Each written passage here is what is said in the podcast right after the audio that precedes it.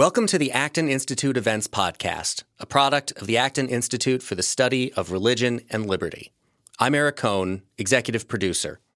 Today, we're bringing you the most recent presentation from our Acton Lecture Series program, featuring the recipient of the Acton Institute's 2020 Novak Award, Dr. Gregory Collins. Named after distinguished American theologian Michael Novak, this honor rewards new, outstanding scholarly research concerning the relationship between religion, economic freedom, and a free and virtuous society. It recognizes those scholars early in their academic career who demonstrate outstanding intellectual merit in advancing the understanding of theology's connection to human dignity, the importance of the rule of law, limited government, religious liberty, and freedom in economic life. Gregory M. Collins is a postdoctoral associate and lecturer in the program on ethics, politics, and economics at Yale University. His book on Edmund Burke's economic thought, Commerce and Manners in Edmund Burke's Political Economy, was published by Cambridge University Press in 2020 and has already gathered significant attention inside and outside the academic community.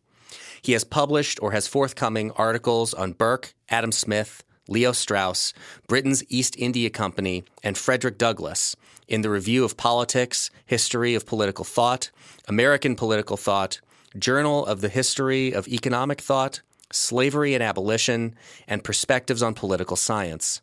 His current book project is a comparative study of Burke and the Enlightenment.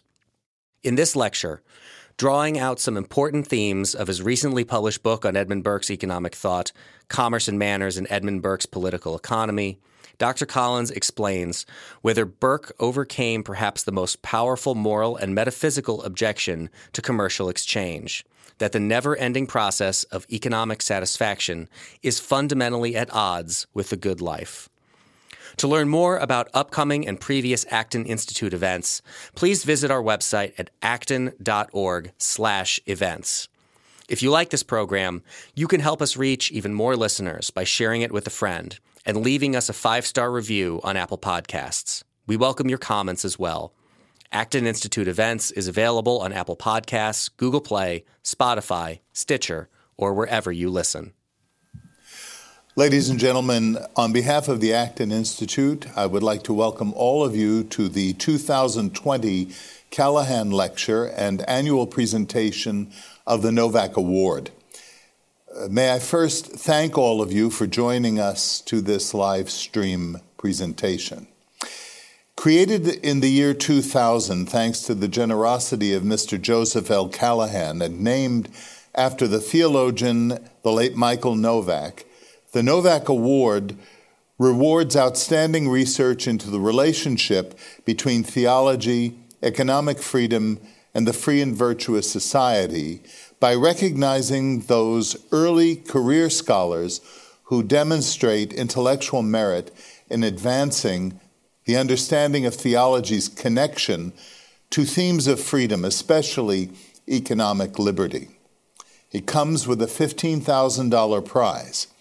In past years, it has been awarded to scholars from Argentina, Australia, France, Singapore, the United States, Finland, Germany, Lithuania, and Poland, just to name a few. This year, the Novak Award has been awarded to Dr. Gregory M. Collins. Dr. Collins is a postdoctoral associate and lecturer in the program of Ethics, Politics, and Economics at Yale University. His book on Edmund Burke's economic thought, Commerce and Manners in Edmund Burke's Political Economy, was published by Cambridge University Press this year, eh, last year in 2020, and has already garnered significant attention from both inside and outside the academic community.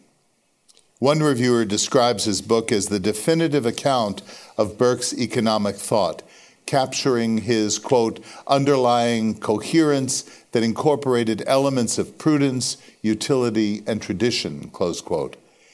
It is precisely this sort of deep, balanced, and wide ranging scholarship, which is sensitive to both freedom and virtue, which the Novak Award seeks to recognize. He has published or has forthcoming articles on Burke, Adam Smith, Leo Strauss, Britain's East India Company, and Frederick Douglass in such publications as Review of Politics, History of Political Thought, American Political Thought, the Journal of the History of Economic Thought, Slavery, and Abolition, and Perspectives on Political Science. His current book project is a comparative uh, study of Burke and the Enlightenment. One of the requirements of accepting the Novak Award is that the winner is required to deliver the Calihan Lecture, named, of course, after uh, Mr. Calihan. Ms. Dr. Collins' lecture today will be published as a longer paper in the Acton Institute's peer reviewed academic journal, the Journal of Markets and Morality. So, without further ado, and is with great pleasure that I would like to invite Dr. Collins to deliver the 2020 Calihan Lecture. Dr. Collins. First, I would like to thank Father Sirico, Samuel Gregg, Dan Hugger, and the rest of the Acton Institute uh, team for the opportunity to give a talk here today. Acton continues to do an exemplary job in advancing our understanding of the deep connection between markets and morals. An urgent imperative amid contemporary public debate over the efficacy of free markets, globalization, and neoliberalism in the wider social order. Furthermore, I'm deeply honored and grateful to have been conferred the Novak Award and humbled to be in a position to help continue the legacy of Michael Novak, whose rigorous work on religion, ethics, and economics endures as a model of scholarship for all students of human nature. Now, my purpose today is to draw out some of the important themes of my recently published book on Edmund Burke's economic thought, titled Commerce and Manners in Edmund Burke's Political Economy, which happens to be right here. It does make for the perfect beach read if uh, reading 500 plus pages, uh, page books on 18th century thinkers is your thing. In particular, I will explain whether Burke himself overcame perhaps the most powerful moral and metaphysical objection to commercial exchange that dates back to classical political philosophy. First, however, allow me to provide brief, background on Burke. Burke was a British philosopher statesman of Irish origin, who was most famous for his attack on the French Revolution, his sympathy for the American colonists during the War of Independence, and his defense of party government.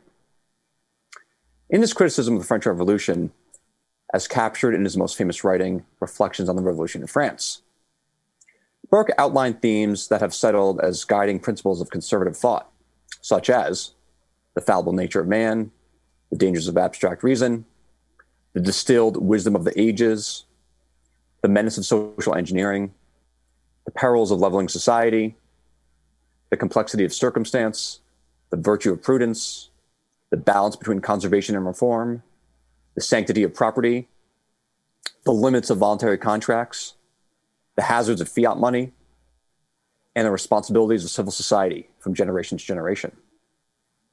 Accordingly, Burke is often identified as the godfather of conservatism, although there is a strong argument, argument to be made that these themes overlap with strands of liberal and progressive thought as well.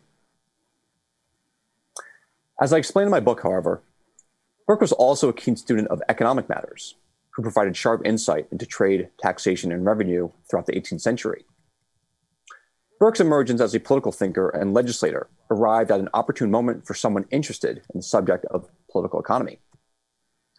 He confronted fundamental economic questions in his analysis of England's grain trade, Anglo American imperial affairs, Anglo Irish free trade, and the political economy of the British Empire, including the British West Indies and the British India, that hold a resonance to this day. The 18th century in general represented a crucial inflection point in the study of political economy. For it was a time when prevailing religious and paternalistic understandings of economics as a branch of ethics collided with the advent of classical economics, which in many ways departed from these traditional conceptions of the proper role of, proper role of commerce in civil society. Burke was not a peripheral player, but a central political actor and thinker in these debates. He was one of the most perceptive students of political economy in the British Parliament and in British intellectual life throughout the 1700s a not insignificant distinction in itself, for legislators continued to be puzzled by the mysterious movements of mobile property during this time period. He was also one of the most influential men in shaping Britain's commercial policy, including its imperial commercial policy, and in providing clear eyed arguments about the virtues and limits of market exchange that we can learn from today. We may characterize him uh, not only as a philosopher then, but also as a policy wonk with a powdered wig. Now, the structure for my talk here today will proceed as follow- follows. First, I'll provide brief comments on Burke's views on market economies and his intellectual connection to F.A. Hayek, the distinguished Austrian economist. Next, I'll explain one of the most persuasive critiques of commercial activity that was articulated by Aristotle and that Hayek's thought struggled to overcome. And finally, I will explain whether Burke's conception of political economy was able to meet this Aristotelian challenge to commercial exchange. Burke was a firm defender of market economies, particularly in regard to England's internal grain trade throughout his political life. As demonstrated in his primary economic writing, Thoughts and Details on Scarcity, published in 1795, he contended that British government officials did not hold the foresight and knowledge necessary to regulate agricultural employment contracts with vigor and effect. Instead, Burke posited that an invisible hand type phenomenon, what he called the benign and wise disposer of all things, could channel enlightened self interest in the internal grain market toward the pub- public welfare. Such epistemic modesty informed his belief that socioeconomic order could emerge from the private interactions among consumers, middlemen, and producers in the marketplace free from arbitrary state intervention. Allow me to offer one key quotation from Thoughts and Details that captures these beliefs. When commenting on the great difficulty of uniform wage regulations to embody the wide varieties of labor in the agricultural economy, Burke writes, quote, laws prescribing or magistrates exercising a very stiff and often inapplicable rule or a blind and rash discretion never can provide the just proportions between earning and salary on the one hand and nutriment on the other. Whereas interest, habit, and the tacit convention that arise from a thousand nameless circumstances produce a tact that regulates without difficulty what laws and magistrates cannot, cannot regulate at all. For Burke, then, the competitive price system, voluntary labor contracts, and government restraint were prerequisites for a flourishing trade and a prosperous people. The wizardry of supply and demand laws coordinated the flow of provisions throughout England in an efficient manner, including to needy areas. And they help meet the particular preferences of different consumers and producers in a diverse and vibrant agricultural economy. Burke also pr- praised the middlemen in this economy for helping encourage the timely distribution of resources. In fact, and I recently just learned this while teaching a course this past semester on constitutional law and business ethics. But one of the most famous antitrust cases in Supreme Court history, Standard Oil versus New Jersey in 1911, some of you may be familiar with that, uh, cited the Burke led parliamentary repeal of England's statutory bans on middlemen trading activities in 1772 as an example of the English people's growing realization at the time that preserving market liberty for grain traders, rather than raising prices and obstructing the flow of goods, actually generated great advantages to the economy, to the economy in the long run. All these insights into the merits of government restraint may sound familiar.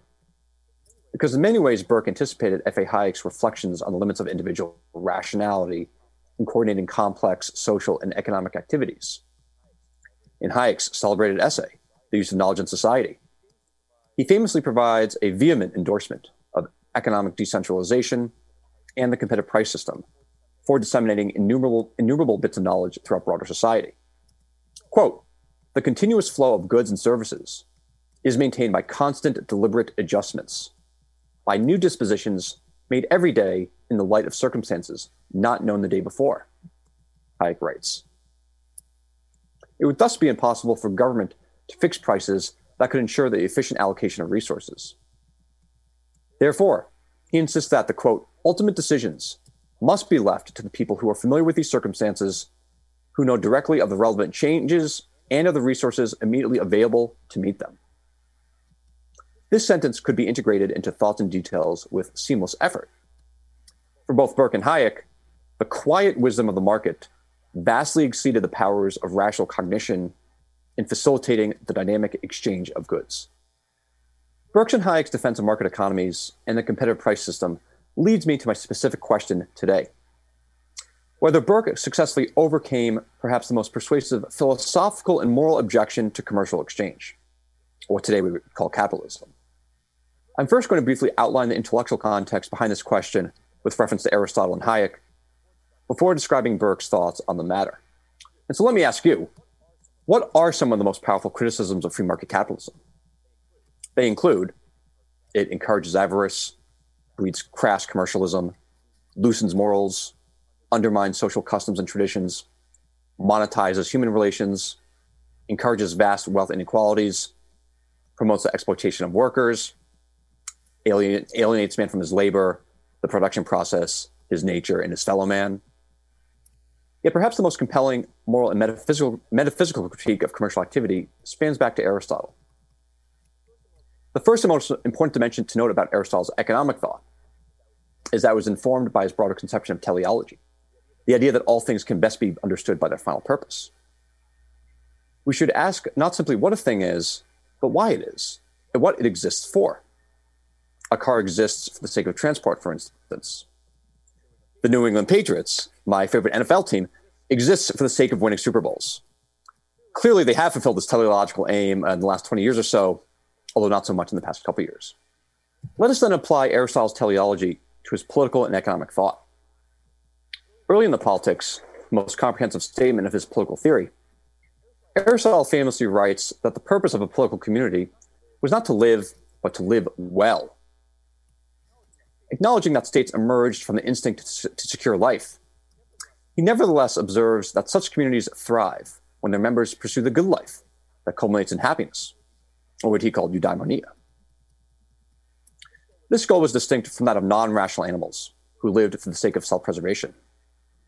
Yet for Aristotle, human beings were rational creatures and thus lived for this higher purpose of happiness, which blended the habituation of character traits with, with the exercise of man's contemplative faculties, rather than for the mere enjoyment of food and shelter. This conception of the good life built the, uh, the theoretical frame for Aristotle's intriguing comments on commerce and the politics that speak to the problems Burke addressed in his commentary on political economy, and that we all wrestle with today when discussing the merits of capitalism, free trade, and globalization. Although commentators often note that classical political philosophers were hostile to the idea of commercial intercourse, it is important to re- recognize that, according to Aristotle, the purchase and exchange of goods for goods or money was a natural and reasonable activity to engage in as a human being, as long as it fulfill, fulfilled a concrete end. We grow or purchase food for the purpose of consumption, for instance. And Aristotle was certainly attentive to the importance of reciprocal fulfillment in voluntary exchange. In Aristotle's judgment, however, the pursuit of money for the sake of money was unnatural. It was an unlimited endeavor govern, governed by no final teleological moral aim. Aristotle writes in the Politics that the acquisition of goods for the sake of acquisition, this was, a, this was the negative form of a type of market activity he called chrematistike, was unnatural because there's thought to be no, quote, no limit to wealth or property. Accordingly, he writes that people who store coined money without limit, quote, are eager for life, but not for the good life. So, desire for life being unlimited, they desire also an unlimited amount of what enables it to go on. Such people, quote, turn all skills into squ- skills of acquiring goods, as though that were the end and everything had to serve that end. This reasoning, reasoning was adopted by Thomas Aquinas and represents the fundamental moral and metaphysical objection to commercial exchange. The acquisition of goods and wealth is seen as an end in itself. Yet men and women are never fully satisfied in this activity because there are no natural moral boundaries to making money and acquiring goods.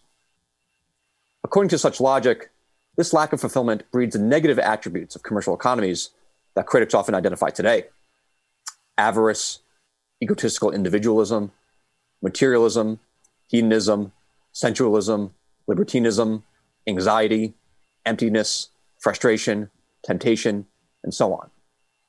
Aristotle complements this reasoning in the Nicomachean Ethics, his most famous ethical work, by describing three types of equal friendships, all of which had different ends friendships for utility, friendships for pleasure, and complete friendships.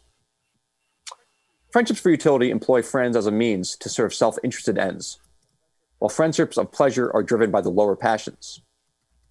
Both types of friendships, Aristotle writes, are transient arrangements that are, quote, easily dissolved. Yet complete friendship is the friendship of, quote, good people, because they wish for the good in the other friend for that friend's own sake and, and as an end in itself. These friends hold an unconditional relationship bound by shared conceptions of virtue.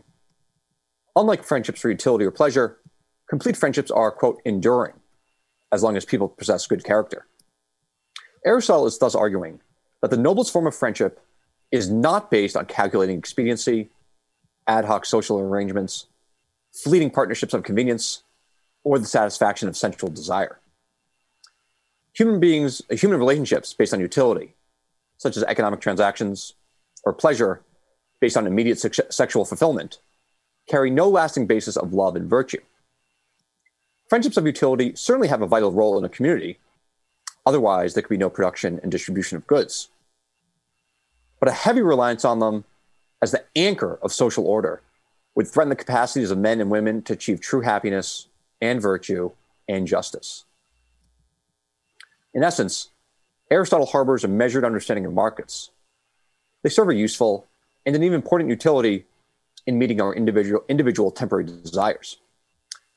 But they do not fully satisfy the end aim of human life happiness. Framed differently, the engines of markets, production and consumption, were cyclical produce, consume, repeat. From the pers- perspective of, of Aristotle and the Aristotelian way of thinking, how is this different from non rational animals? Animals need food and shelter to survive. They need to produce and consume over and over again. But once again, they never reach the teleological goal of human life, eudaimonia, happiness. If human beings were in fact distinct creatures from non rational animals, then, there needs to be an additional dimension to the meaning, meaning of their existence in order to achieve final fulfillment and reach the highest aims of rational creatures. Otherwise, we would imprison ourselves to the animalistic instincts, instincts of self preservation that, in Aristotle's judgment, characterized brutes. Now, let us fast forward to the 20th century and consider F.A. Hayek's connection to this moral conundrum of markets. What does Hayek have to do with Aristotle and our question of the ethical implications of market economies? Here's what I propose Hayek himself rejected any final teleological aim of his ideal society.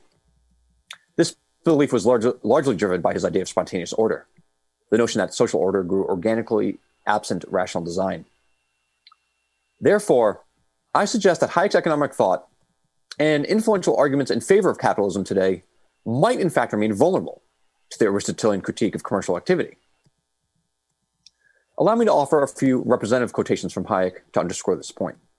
Quote In a free society, he writes in Law, Legislation, and Liberty, the general good consists principally in the facilitation of the pursuit of unknown individual purposes.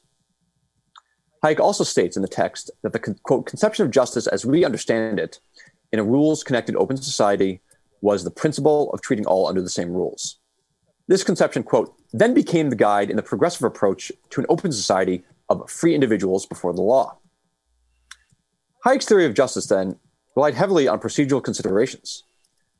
To quote, judge actions by rules, not by particular results, is the step which has made the open society possible. Justice did, justice did not, quote, aim at bringing about a particular state of affairs which is regarded as just.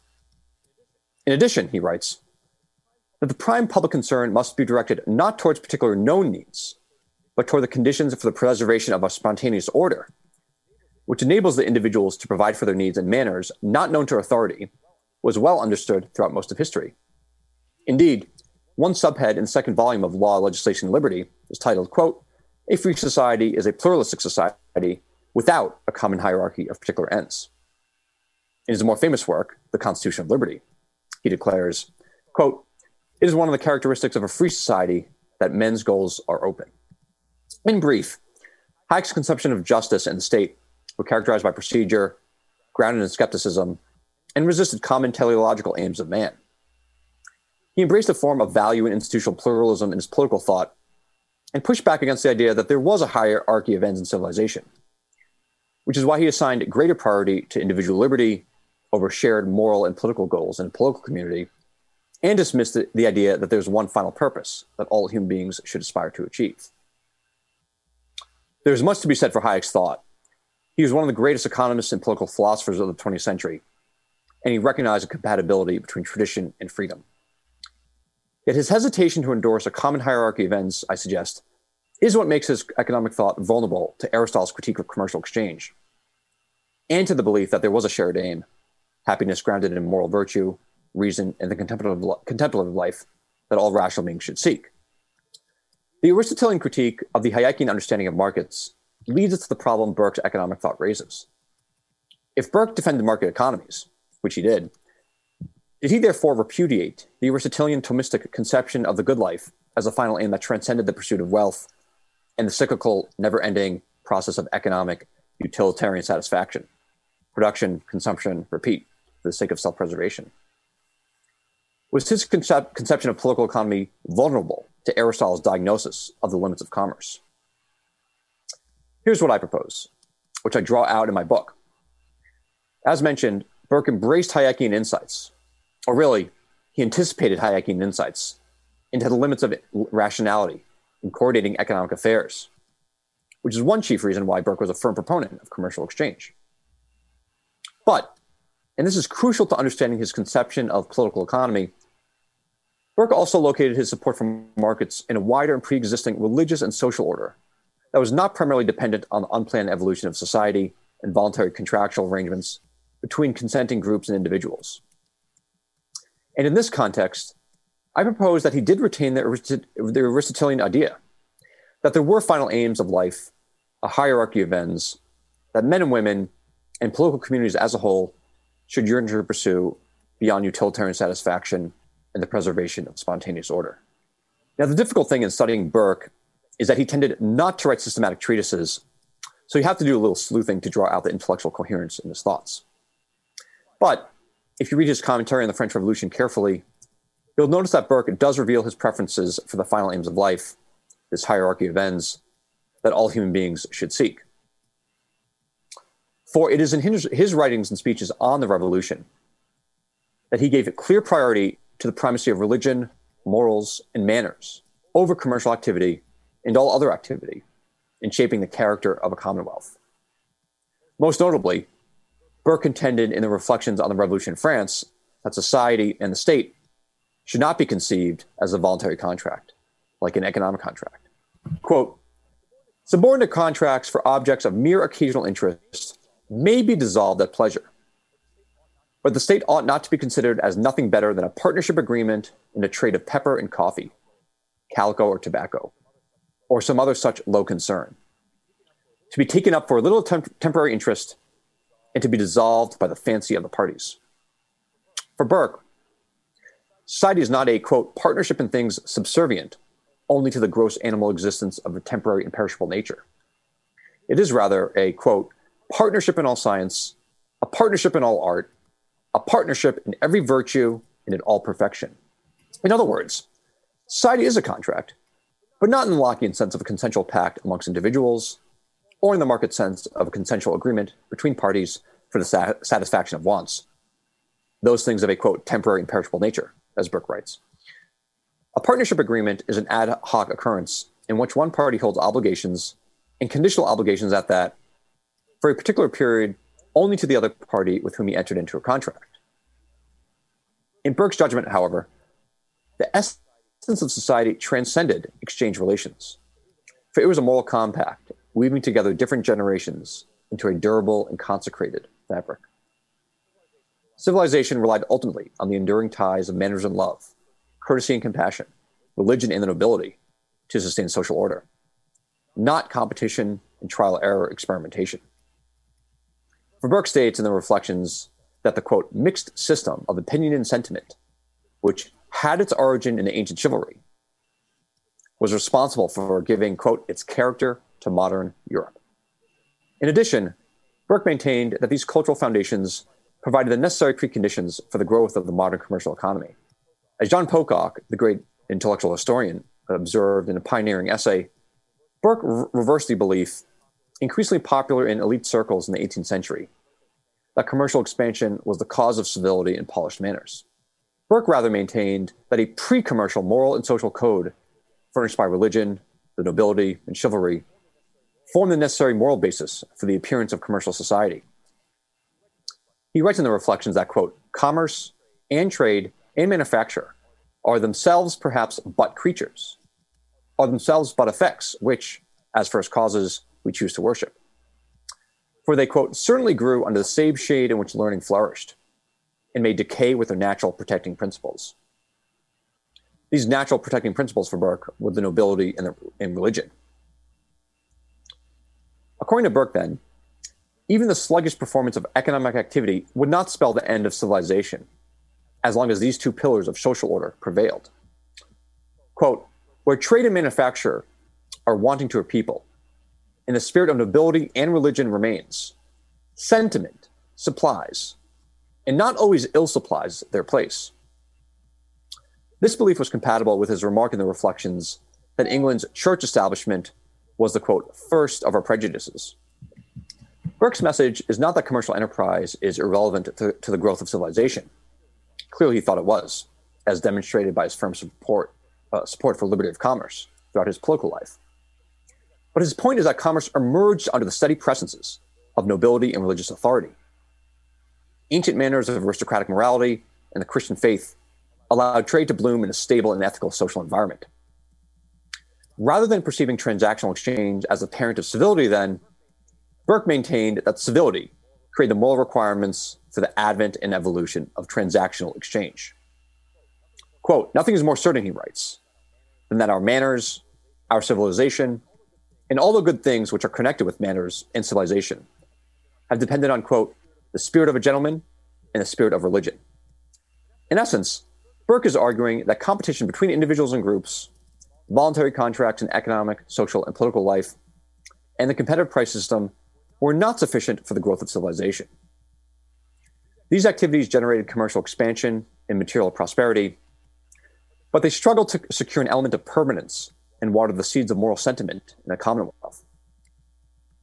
The frailty of voluntary contracts, according to Burke, should rest on more stable foundations of political and social order which is one pivotal reason why he was so adamant in defending church establishments, the clergy, the nobility, laws of inheritance, and the code of chivalry that predated the, predated the modern commercial economy and that did not rely on the price mechanism for its perpetuation.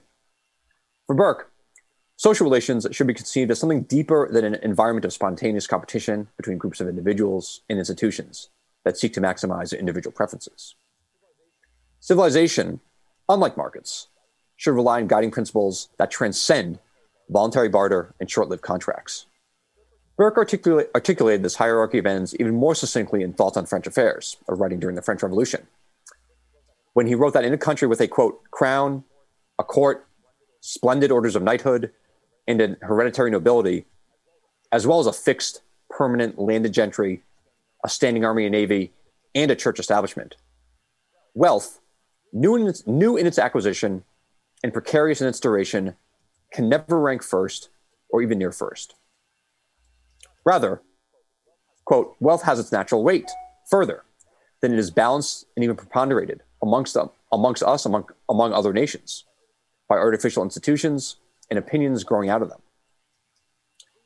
England's robust commercial wealth, in Burke's judgment, was counterpoised by political, religious, and social institutions, which tamed and redirected the acquisitive instinct toward higher aims. Burke later voiced this belief in his speech opposing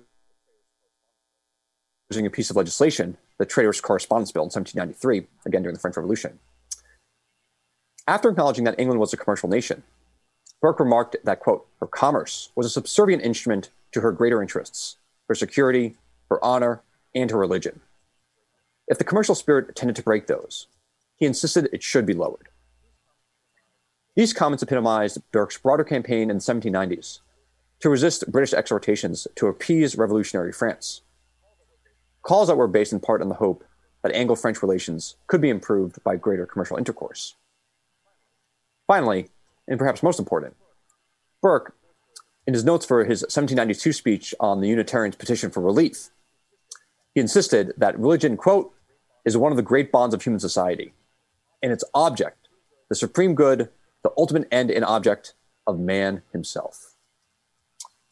For, quote, religion is the basis of civil society, he declared in the Reflections. Burke was a vocal defender of commerce and promoted many, promoted many, many legislative activities intended to encourage it throughout Britain and her empire. Nevertheless, as these representative examples attest, he held that commerce and voluntary contracts in general should be subordinate to wider religious and ethical names of the nation, thereby painting a vision of a hierarchy of ends that communicates an explicit preference for faith and manners.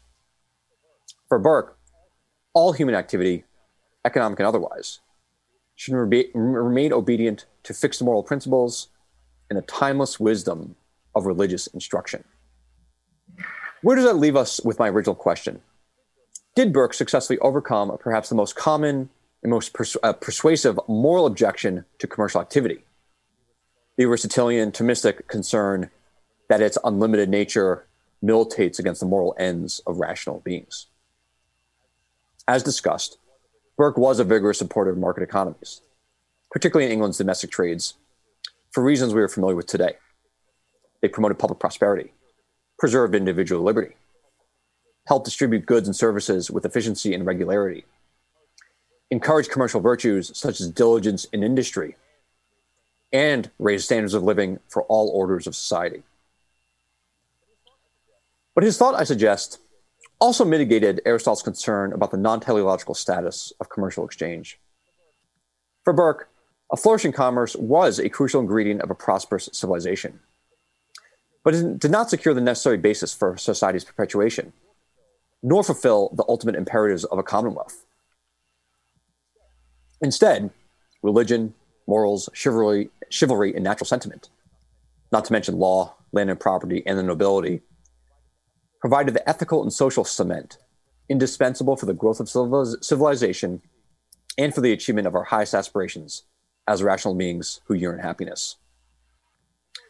And so I leave it to you all to determine whether this is a convincing enough of an argument to counter some of the most powerful criticisms of market economies that have been voiced from Aristotle's day to today, and whether Burke's lessons are worth recovering in our contemporary age of social drift. Thank you. Hello, my name is Sam Gregg, and I'm the research director at the Acton Institute.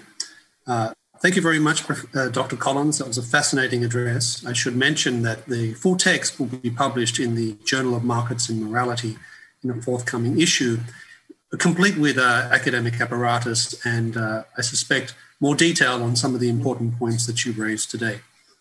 We now have some time for questions. So uh, I have some of my own, and we're going to be feeding some in from the audience. So my first question is, is this we see today uh, among many people uh, on the left, political left, but also on the political right, the growing skepticism about free markets for many of the same reasons that you mentioned in your particular presentation. Uh, and I'm thinking particularly here of many people who describe themselves as conservatives, and of course, Edmund Burke is often viewed as the uh, founder of modern conservatism. What do you think Burke would say about some of the contemporary debates that we see happening right now, so to speak, concerning the place of markets in this broad conservative vision of what society should look like? Thank you for that question. That's a good question. And I've often thought about uh, how Burke would respond to some of these arguments today that you discussed a couple uh, brief thoughts.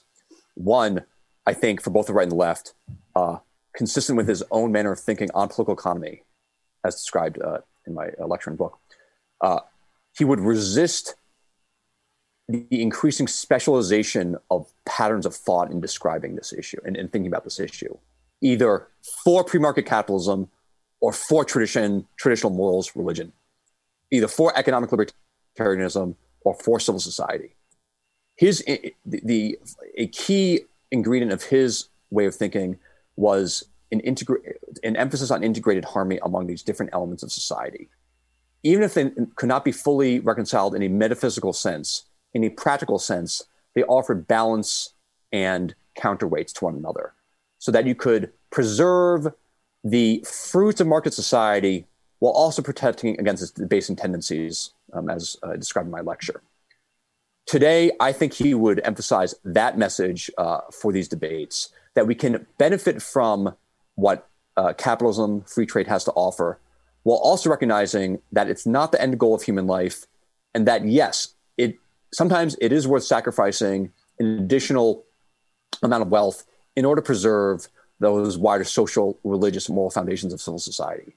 For Burke, you can't have both uh, if uh, if you uh, look at the issue appropriately, and if you're willing to concede that we can enjoy material prosperity while also not sacrificing our religious and ethical aims of a people and of a nation. Here's another question, which I think is on uh, at least the minds of some people who are scholars of Burke. And the question goes along these lines. Uh, Burke, of course, lived in the conditions of a Britain that possessed uh, one of the, one of the world's biggest global empires and was going to become even bigger uh, after his death. And uh, of course, it lost empire during part of his lifetime. But the, I guess the question, as I'm reading it, is this: is that Burke is not just someone who's living in the context of the British Empire; he's a supporter of the British Empire. He thinks the British Empire is, on balance, a good thing. Um, now, those who study questions of political economy and economics will say, well, isn't there a incompatibility with believing in something like empire? Uh, empire implying one political unit, empire implying that uh, the mother country owes special responsibilities and considerations to particular parts of the world rather than others, etc. How does so? The question is, how does Burke reconcile this commitment to empire with his uh, at least proto free trade views when it comes to issues of economic exchange across the globe? That's another fascinating question. First, Burke's general guiding principle for his views on empire, as you said, he defended the British Empire. His guiding principle is that he defended the British Empire uh, throughout the globe as long as the empire itself ruled with a benevolent hand, ruled morally over its subjects. That's commonly known for Burke's uh, uh, imperial political thought. So, so, for instance, in the case of India, he thought that uh, in the 17, starting in the 1750s and 1760s going forward, that Britain increasingly uh, uh, acquired a mil- more militant, aggressive approach to governing uh, Indian affairs, as exemplified by the growth of the uh, powers of the Britain, Britain's East India Company. And so he sought to revert the company's powers back to its original commercial purposes. Second, uh, we need to keep in mind his broader understanding of a social hierarchy. And so his views on empire, I argue, are consistent with these views on social hierarchy. There is an important room for the merchant class, for the rising classes, for the bourgeoisie, as we would say, um, to acquire wealth, be entrepreneurial, be as today we would call innovative. He didn't. He he thought the word innovation was a pejorative term, but be um, uh, ambitious, as long as you had that underlying foundation of moral and social order, which for him was provided by your ecclesiastical authorities, the Church of England, and your landed mm-hmm. aristocracy.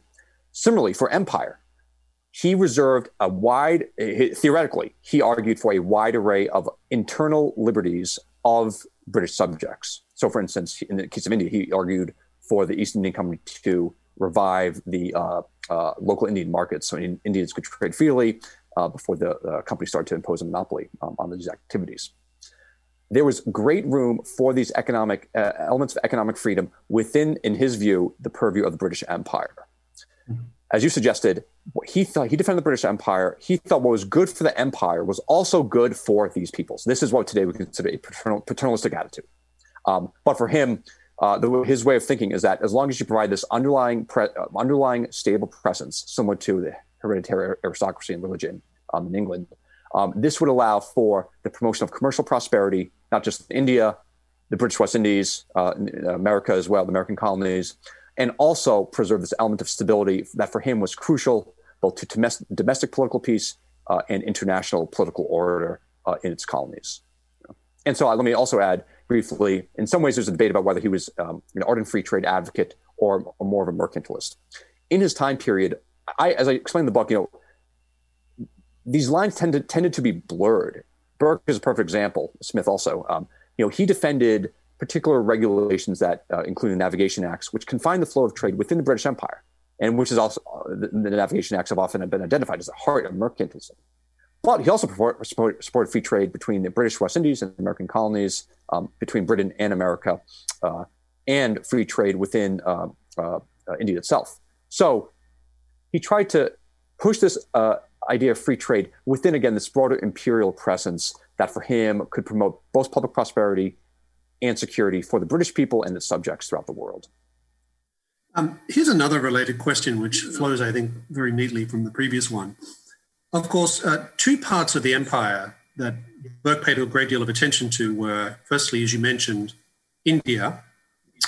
Uh, he also spent a lot of time thinking about the place of Ireland in that empire, partly because he was Irish himself, uh, uh but also, I think, because uh, he was clearly concerned with maintaining some type of stability in that part of the, the, British realms, given the degree of conflict that existed between the Protestant ascendancy and the majority Catholic population. Yeah. Now, one thing that, that comes out of this is um, the sort of the, the, the type of, let's call it moral philosophy that he brings to bear upon how you deal with some of these very difficult situations. And I'd be interested to hear what you think. And this is partly because I'm interested in this subject, but also because the Acton Institute takes this very seriously. And that's the place of natural law yeah. in Burke's thought, both when it comes to questions of the limits and power of the power of the state, but also how that relates to questions of uh, economic institutions like private property. So there is a running debate about whether was a uh, whether Burke was a uh, traditional Thomistic natural law theorist or not.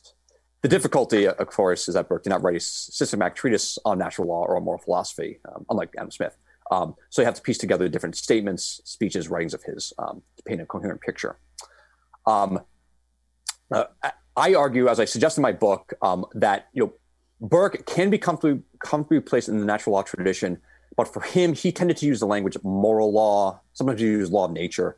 Um, and for him, he invoked this um, oftentimes to clarify the connections between among different British subjects who were not English themselves. Most famously, in the case of India, his speeches on the impeachment uh, proceedings of Warren Hastings, he provides his, some of his most powerful statements on this underlying moral law that bound all human beings together, um, shared by some common human ground. Um, he also invoked uh, uh, uh, the language of nature in regard to Irish Catholics um, and Anglo-Irish affairs um, in some of his writings, tracts on proprietary laws, uh, etc. Uh, he held this moral element in society, which he blended with, and I argue, his conception, um, his allegiance to the Anglican Church, and his and his belief that a moral law was not necessarily antithetical to his other embrace of the importance of utility in prescribing and recognizing the value of particular institutions that last throughout time. For him, you could reconcile these two without, again, similar to his other point about uh, merging stability with change in political economy, while um, while while while realizing this element of utility in concrete, practical political situations, while providing this moral basis uh, uh, for uh, for, def- for, for recognizing moral truths and defending people uh, who are oppressed across the globe if there's one thing I would say more than anything else, um, if there's one thing Burke had a gift for beyond his rhetoric, um, beyond his uh, uh, his writing skills, his oratory skills, it was his instinct for justice, his instinct for recognizing when there was injustice going on, when people were being oppressed who were unjustifiably uh, so, uh, as the case of India, Ireland, uh, the American colonies, uh, slavery as well. and this justice, I argue, was grounded his conception of a moral law that recognized this sort of faint cosmopolitan uh, inclination in this thought. Okay, that's. Uh, I'm glad you mentioned the subject of justice because that is uh, very much central to the next question that is, is, being asked, which is, and we'll do two more questions before we turn back to Father Sirico. Uh, and the first question, I'm, I'm, going to give you both of these questions at once, so you can answer them uh, both in the same response. One question we have that's come in via email is how do Burke's views on the hierarchy of ends relate to normative questions about what is just. Is not justice concerned with what we look to the state for? So that's the first, the first question. The second question is um, less about Burke himself and more about um, the present state of affairs. And the, the question is Are there economists or economic thinkers today who, while being um, supporters of free trade, free markets like Burke, avoid some of the blind spots? That's the question, that's the word used by the questioner. Some of the blind spots of Hayek when it comes to uh, sort of the, the, um, the ends of human flourishing. Thank you. So let me uh, just review the first question Burke's conception of justice. How does he understand what is just? Um, in this, it's also it's it's related to the. I'm just pulling it up again. Yep. It's um, it's related to the question of um, Burke's views on the hierarchy of ends. Oh, yeah. Relate to normative questions about what is just. Yeah. Is not justice concerned with what we look to the state for?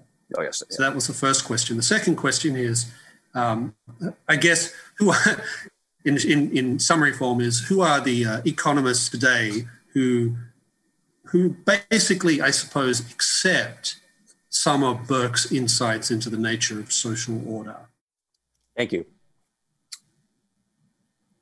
Burke did believe um, this separates him from uh, libertarians, some classical liberals he did believe that there was a role for the state in promoting a conception of justice.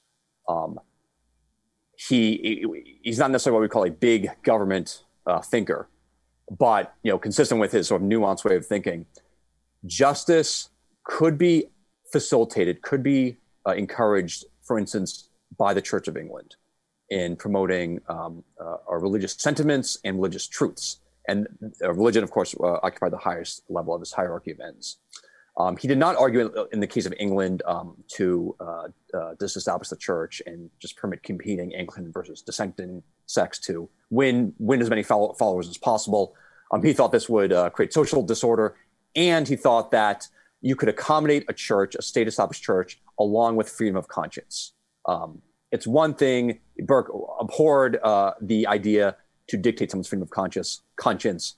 But he also thought that you could accommodate freedom of conscience with the church establishment. Um, you one person did not have a right to topple a, a, an established church um, and other established social institutions. For him, then, state did have a role in promoting this conception of justice. Um, in terms of the uh, an additional dimension to his idea of justice, um, morality and manners uh, the hereditary aristocracy, this is somewhat uncomfortable from an American perspective, right? Because we like to think we don't have hereditary aristocrats or. Uh, uh, there was a role, there was an integral role for hereditary aristocrats to set the moral, cultural tone for society. Um, he, he criticized aristocrats throughout, throughout his life, but he recognized their function in promoting this idea of morality, courtesy, manners. They did noblesse oblige, uh, and charitable and benevolent endeavors to those less privileged than we were. Uh, and he thought this was a necessary ingredient ingredient uh, to promote a moral and religious uh, ethos that transcended uh, economic util- utilitarian satisfaction. Um, which is why he supported the law of primogeniture, uh, laws of inheritance to sustain property from generation to generation. Um, second question uh, the uh, economic thinkers and blind spots. So those economists who are not who who recognize the social dimension um, to uh, political economy, market economy. Yes, it's basically. let me just quickly. Are there economic thinkers today who, while supportive of markets like Edmund Burke, avoid what the questioner says the blind spots of Hayek, particularly when it comes to sort of the ends of human flourishing? Yeah. Uh, one econo- economist uh, I have benefited greatly from, and I think who has a deeper, I don't know if he goes as far as Burke, but a deeper understanding of this, these uh, the social and moral dimensions of economic life um, is Thomas Sowell, um, mm-hmm. distinguished economist, you know, dating back to his 1980 uh, book Knowledge and Decisions, um, really understood uh, uh, the connection between politics, economics, morality, and society. Um, he was not again, he was not, I don't, I don't, know if he would go as far as Burke in some of these matters, but I think he holds a uh, this sort of capacious, integrated understanding of the interlocking um, connections into that uh, uh, make him certainly worth reading. Um, you know, Hayek himself, he's I mean, I, he's one of my favorite thinkers as well, um, and he's I think far better than some other economists in understanding um, these dimensions of economic life. Um, he mentioned in Constitution of Liberty the compatibility between tradition and freedom. Uh, he recognized that spontaneous order uh, did not simply include um, pro- the profit motive, but also you know, language, customs, institutions that emerged throughout time. Um, I just suggest that Burke held uh, a more uh, a robust, uh, uh, clear conception of this hierarchy of ends. briefly, other economists, um, Deirdre McCloskey, uh, her work in the bourgeois virtues, her bringing in literary, historical, philosophical references, I think, um, provides us a more uh, wider understanding of, uh, of political economy. Um, uh, so I would uh, those those are two of the uh, the first economists that come to my, mind. It's interesting, I think, that towards the end of his life, Hayek described himself as becoming a Burkean Whig. so I think that's that's quite a that that speaks to your point yes. about Hayek. Um, two people I would add would be, I mean, one person is is uh, of course Michael Novak, who wrote about these issues yep. all the time, yep. um, and of course the Acton Institute is uh, very clearly trying to do that. Another economist I think who's doing more of that is, of course, um, the Nobel economist Vernon Smith, who I think is very clearly integrating a concern for some of the things that Burke was interested in into his general case for markets. So we are up against a time limit now. So I'm going to turn back to, uh, to Father Sirico for the formal presentation. Thank you very much. Uh, this was a, a, very interesting discussion, and I wish we could uh, go on and on. Uh, and perhaps we'll have an opportunity in person uh, to continue the discussion. Uh, it's my great pleasure now to present the 2020 Novak Award to Dr. Gregory M. Collins by the Acton Institute for the Study of Religion and Liberty. Uh, on this, the 27th day of January 2021, here in Grand Rapids, Michigan, but being transmitted uh, electronically uh, around the world. Uh, you'll be happy to know that we're also going to transmit the check. Uh, which we may do uh, probably electronically just to kind of keep with the tradition here, uh, and maybe even in Bitcoin, who knows. But congratulations, Dr. Collins. Uh, we wish you well in your, your future endeavors. Well, that concludes our event today. I'd like to thank you all for joining with us to, for this uh, fascinating discussion. Uh, I'd encourage you to follow the Acton Institute on whatever form of social media that you're interested in. I'd also encourage you to follow uh, Dr. Collins' work. I do know that he has a Twitter account, and uh, he is often writing and, and commenting on all sorts of things related to Burke and the Scottish Enlightenment and Adam Smith and all the good things that I think that the Acton Institute is very much committed to. I'd like to quickly close by mentioning two particular things to keep in mind uh, for those of you who uh, continue to be interested in the work of the Acton Institute and some of the particular programming that we're doing. The first is the Acton Institute's annual Business Matters Conference. Uh, the title for this will be Business Matters 2021 Certain Principles for Uncertain Times. The date of that particular event is February the 25th, uh, 2021, and the timing will be from 1 p.m. to 5 p.m. Eastern Time. And among the speakers, we're going to have, have economists, business leaders, philosophers uh, discussing what it means for business to try and consistently follow sound principles of economics, sound principles of business, but also sound principles that lead to the virtuous life in uh, our present circumstances, which all around the world, uh, I think uh, it's very clear that we can accurately describe these as highly uncertain. And that will be a virtual conference, which people will be able to register for. So I know some notifications have already gone out for that. More will be forthcoming, and we look forward to many people joining us for that particular event. Again, the de- date is February the 25th, 2021, 1 p.m. to 5 p.m. Eastern Time. The second uh, event that I'd like to quickly mention to you is our next Acton lecture series. This will be occurring on March the 18th, 2021. It will be a free live streamed event with Dr. Anthony Bradley, who presently teaches at King's College, but has had and continues to have a long and formal relationship with the Acton Institute. And he'll be talking about a book which he has edited and contributed to. And the book is called Why Black Lives Matter. Uh, the book, I think, is a very good compilation of various writers thinking about some of the questions faced by African Americans throughout the United States today the economic dimension, the political dimension, the social dimension, and of course, the moral dimension. That will be on March the 18th, 2021, uh, and notifications will be sent out for that. For that, again, I mentioned free live streamed event with Dr. Anthony Bradley, who I think is one of America's leading commentators on these types of questions and brings together a great deal of theological and economic knowledge when it comes to thinking about many of these questions. So that's it for today. Uh, thank you, Father Sirico, for being able to uh, preside at today's event. Thank you, of course, to uh, Dr. Collins, who's being streamed in from Yale University, where uh, I can assure you he has been unable to more or less escape for the past year. Uh, I'd also like to thank the tech crew who were involved in setting this up. I'd like to thank my colleague Dan Hugo, who was responsible for organizing many of the logistics of this particular event. And I'd like to thank you, our viewing audience, for joining us today for what I hope you found to be a stimulating discussion about one of the great thinkers uh, whose economic thought I think is now much more greatly appreciated as a consequence of the work of scholars like Dr. Collins. So thank you very much. Thank you for joining us, and we look forward to seeing you in the near future.